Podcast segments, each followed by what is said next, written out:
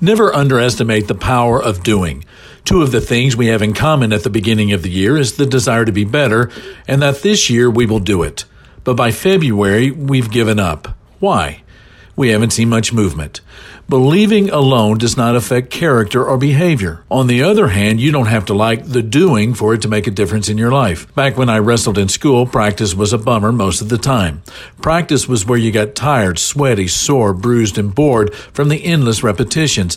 But then one day you realized you were in better shape and the wrestling moves were becoming natural. So at the beginning of this year, be a believer, but don't forget the importance of doing. A lot of folks believe they can lose weight, but forget to do the diet part. The same is true with reading through the Bible or going to worship or wanting to be kinder, more patient, and even generous.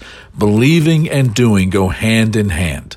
This is Mark Abshin, the MacArthur Park Church of Christ. Visit our church online at macarthurchurch.org. The MacArthur Park Church of Christ, connecting God and people.